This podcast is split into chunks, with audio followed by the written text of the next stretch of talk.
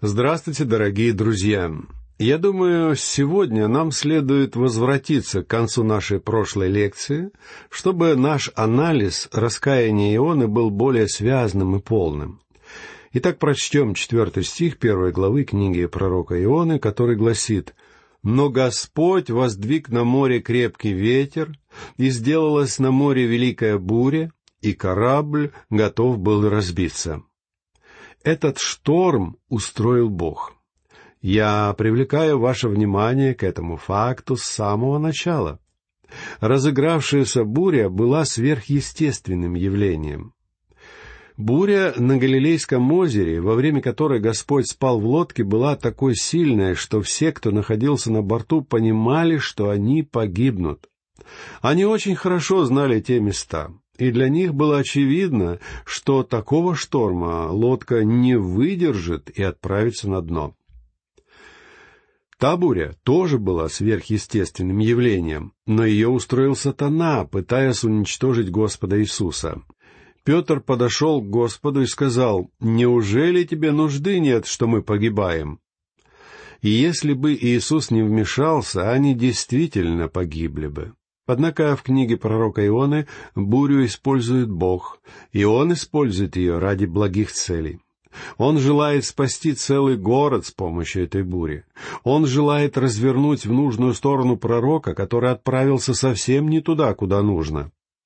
Читаем далее стих пятый. «И устрашились корабельщики, и взывали каждый к своему богу, и стали бросать в море кладь с корабля, чтобы облегчить его от нее. Иона же спустился во внутренность корабля, лег и крепко заснул. Моряки, которые прекрасно знали особенности судоходства по Средиземному морю, поняли, что буря была воистину сверхъестественной. Иона же спустился во внутренность корабля, лег и крепко заснул.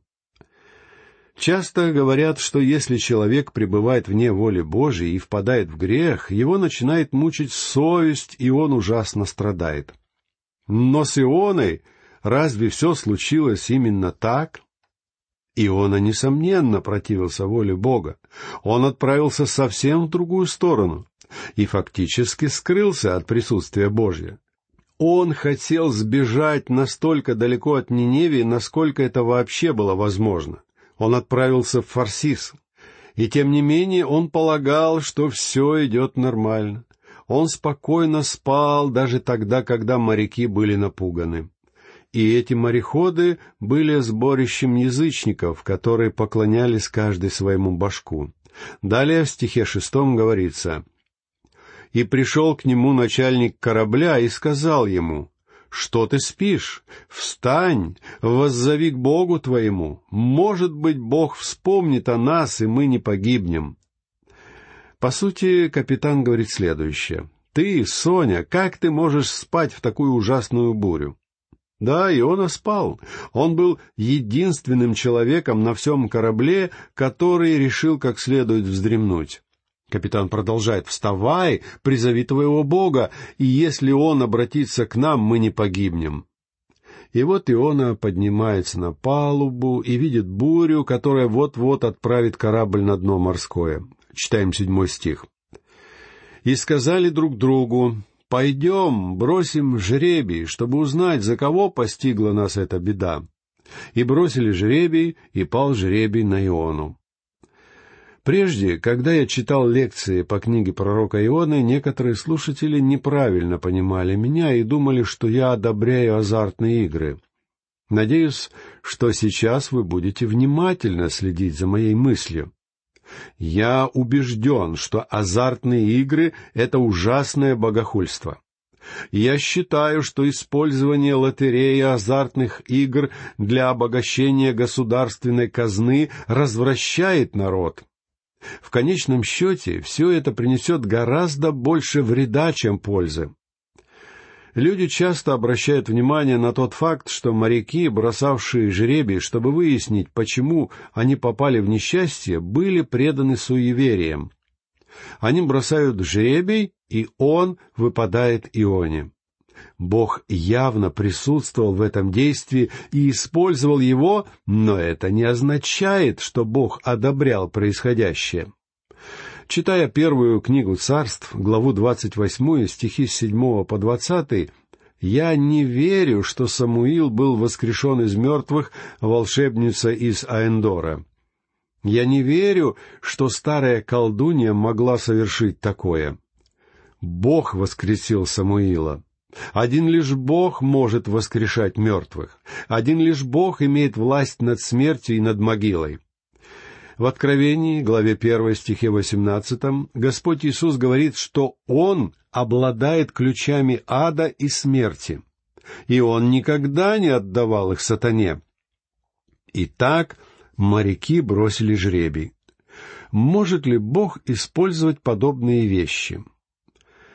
Я хочу рассказать вам об одном случае, который произошел, когда я едва только начал мое пасторское служение.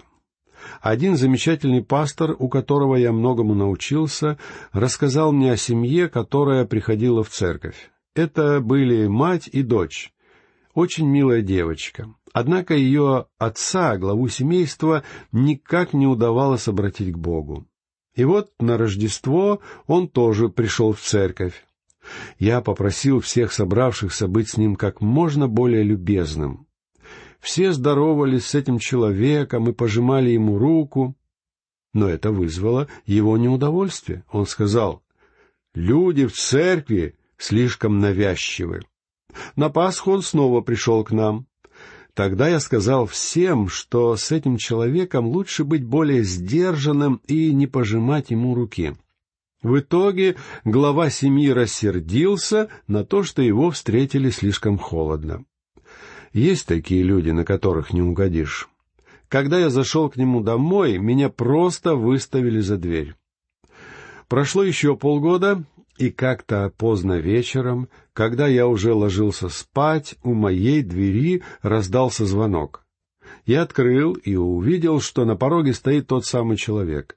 Он был очень сильно напуган. Я пригласил его войти, и вот что он рассказал. На предприятии, которым он руководил, одна женщина работала кассиром. Как-то утром, придя на работу, она сказала ему, что ходила к гадалке.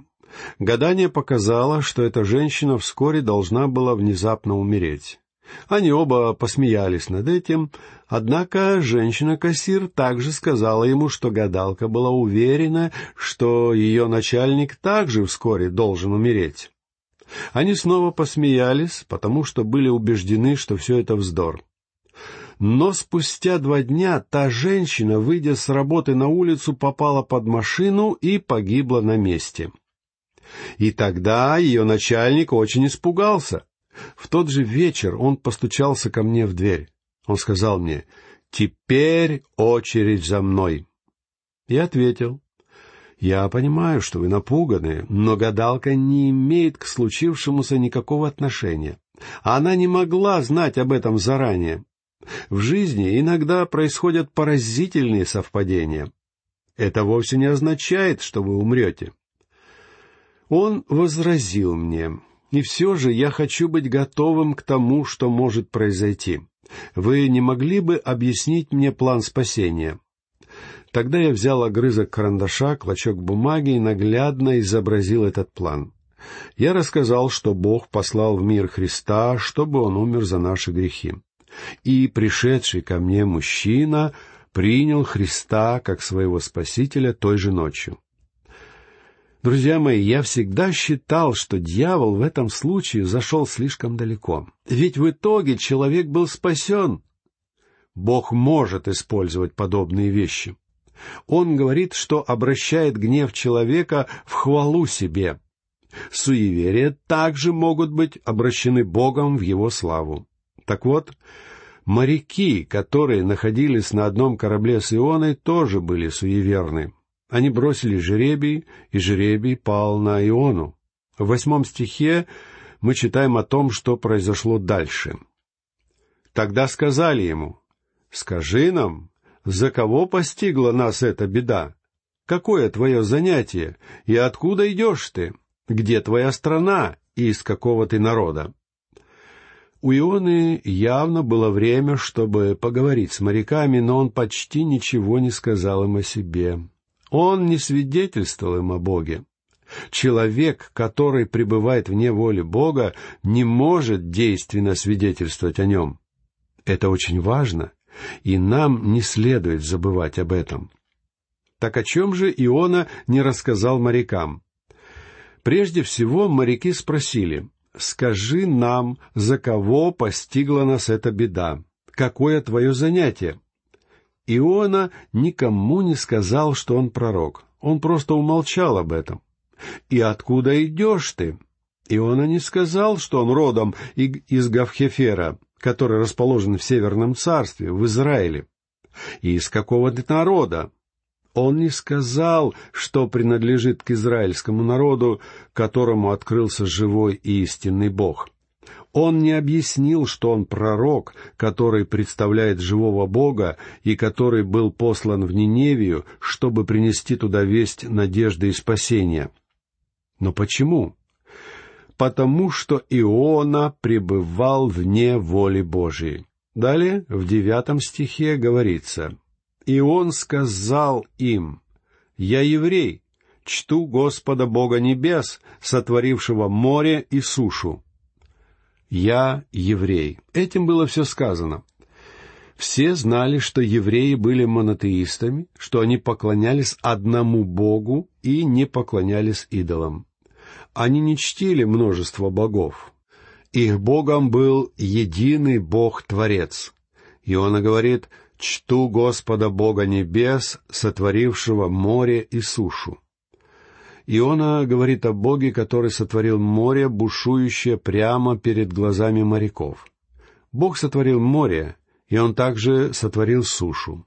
Думаю, моряки знали об Израиле, однако оставались язычниками и не обладали знанием об истинном живом Боге. Читаем следующий, десятый стих. И устрашились люди страхом великим и сказали ему, «Для чего ты это сделал?» Ибо узнали эти люди, что он бежит от лица Господня, как он сам объявил им. Хотя Иона и спал спокойным сном, совесть его не была спокойна. Он сказал морякам, «Я отправился в путешествие ради развлечения. У меня были дела в Ниневии, но я решил не ехать туда. Я знаю, что, совершая эту поездку, я бегу от моего Бога. И все же Иона не рассказывает морякам всего. И вот люди на борту корабля спрашивают его, «Для чего ты это сделал?» Должен вам сказать, что это очень хороший вопрос, обращенный неверующими людьми к верующему человеку, и этот вопрос был очень непростым. Однажды я пригласил одного неверующего человека в церковь, чтобы поговорить с ним. Он сказал мне, «Скажите, такой-то член вашей церкви?» Я ответил, «Да, он наш служитель». Тогда мой собеседник сказал, «Я знаю его уже много лет и часто сталкивался с ним по работе. Мне бы и во сне не приснилось, что он христианин. Если бы я был христианином, я бы не стал вести себя так. Вы знаете, очень неловко, когда неверующий говорит христианину, «Почему ты делаешь это?» Я думал, что ты чадо Божье. Наверное, Иона очень густо покраснел, когда услышал это от моряков. Теперь мы переходим к следующему логическому фрагменту книги пророка Ионы, который мы озаглавим так. «Иона в чреве кита». В одиннадцатом стихе первой главы нашей книги мы читаем «И сказали ему, что сделать нам с тобою, чтобы море утихло для нас? Ибо море не переставало волноваться». Моряки понимают, что им предстоит принять очень трудное решение. И они хотят, чтобы ответственность за это решение взял на себя Иона. Они спрашивают его, что сделать нам с тобою, чтобы море утихло для нас? И в двенадцатом стихе Иона дает им совершенно недвусмысленный ответ. Тогда он сказал им, «Возьмите меня и бросьте меня в море, и море утихнет для вас, ибо я знаю, что ради меня постигла вас эта великая буря». Иона понимает, что в происходящее вмешался Бог и что теперь именно Он решительно движет его жизнью. Он осознает, что единственное решение заключается в том, чтобы удалиться с корабля, который идет курсом на Фарсис. Бог решил, что Иона не поедет в Фарсис, а отправится туда, куда это угодно ему. Читаем следующий, тринадцатый стих. Но эти люди начали усиленно грести, чтобы пристать к земле, но не могли, потому что море все продолжало бушевать против них. Эти язычники здесь выступают в очень хорошем свете. Хотя они и были безбожниками, они не хотели бросить Иону за борт. Они делают все, чтобы избавить корабль от бури. Они всеми силами стараются причалить к твердой земле, но у них ничего не получается. В этом отрывке моряки-язычники выглядят намного лучше, чем сам Иона. Очевидно, что это были выдающиеся люди. Далее, в четырнадцатом стихе говорится, «Тогда воззвали они к Господу и сказали, «Молим Тебя, Господи, да не погибнем за душу человека сего, и да не вменишь нам кровь невинную, ибо Ты, Господи, соделал что угодно Тебе». Обратите внимание на то, какое изменение происходит в жизни этих людей. Теперь они обращаются к живому истинному Богу. Конечно же, их побуждает к этому отчаяние. Но они взывают к Богу, чтобы Он простил их за то, что они собираются совершить, потому что у них нет другого выбора. Читаем пятнадцатый стих. «И взяли Иону, и бросили его в море, и утихло море от ярости своей. Теперь становится совершенно очевидно, что буря была сверхъестественной и подчинялась воле Божьей. Стих шестнадцатый гласит, «И устрашились эти люди Господа великим страхом, и принесли Господу жертву, и дали обеты». Писание говорит нам, что страх Господень — начало мудрости — и устрашились эти люди Господа великим страхом. Они убоялись своего башка? Нет, они устрашились того, кто сотворил им море и сушу, и принесли Господу жертву. Эта жертва указывает на Иисуса Христа. Иной альтернативы здесь нет. И дали обеты. Какие обеты дали эти люди? — они дали Господу обет в том, что отныне будут служить Ему. Пройдя через испытания, они обратились к живому истинному Богу. Таким образом, ужасная буря и отправление Ионы за борт привели их к чему-то очень благому. Первый стих второй главы в еврейском тексте Писания помещен в самом конце первой главы, как ее семнадцатый стих. Прочтем его. И повелел Господь большому киту поглотить Иону. И был Иона в чреве этого кита три дня и три ночи.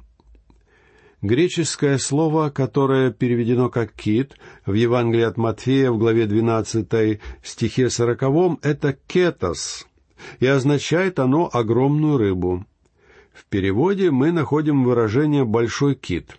Однако я не думаю, что это был кит. Самое главное здесь заключается в том, что Бог повелел этому созданию поглотить Иону, то есть подготовил его специально для этого случая. Я считаю, что чудо как раз заключается в том, что Бог специально подготовил рыбу, которая поглотила Иону. И был Иона в чреве этого кита три дня и три ночи. Обратите внимание на тот факт, что в тексте не говорится, что Иона был живым внутри кита. Расписание, которое я составил для книги пророка Ионы, гласит, что в первой главе Иона отправляется из Израиля, его место назначения Ниневия, но пребывает он в чрево кита. О второй главе можно сказать, что точка отправления Ионы — это кит, место назначения Ниневия, а прибывает он на сушу. История о пророке в чреве китовом часто служила поводом считать библейский рассказ в целом совершенно неправдоподобным. Но действительно ли книга Ионы — это Ахиллесова пята Библии? Это так, если мы готовы принять смехотворные объяснения критиков. Метод, который использовали приверженцы модернизма, заключался в следующем. Нужно все понимать аллегорически и занести книгу Ионы в ту же категорию, к которой относятся «Путешествия Гулливера» и «Робинзон Крузо». Сегодня либерализм использует ту же самую тактику. Говорят, что все это чистейшей воды аллегория, и ничего подобного на самом деле не было. Теперь прочтем второй стих второй главы книги Ионы, который в еврейском тексте Писания открывает вторую главу как ее первый стих. Мы выделим его в отдельную тему, которую озаглавим так. «Когда Иона молился». Итак, прочтем сам стих.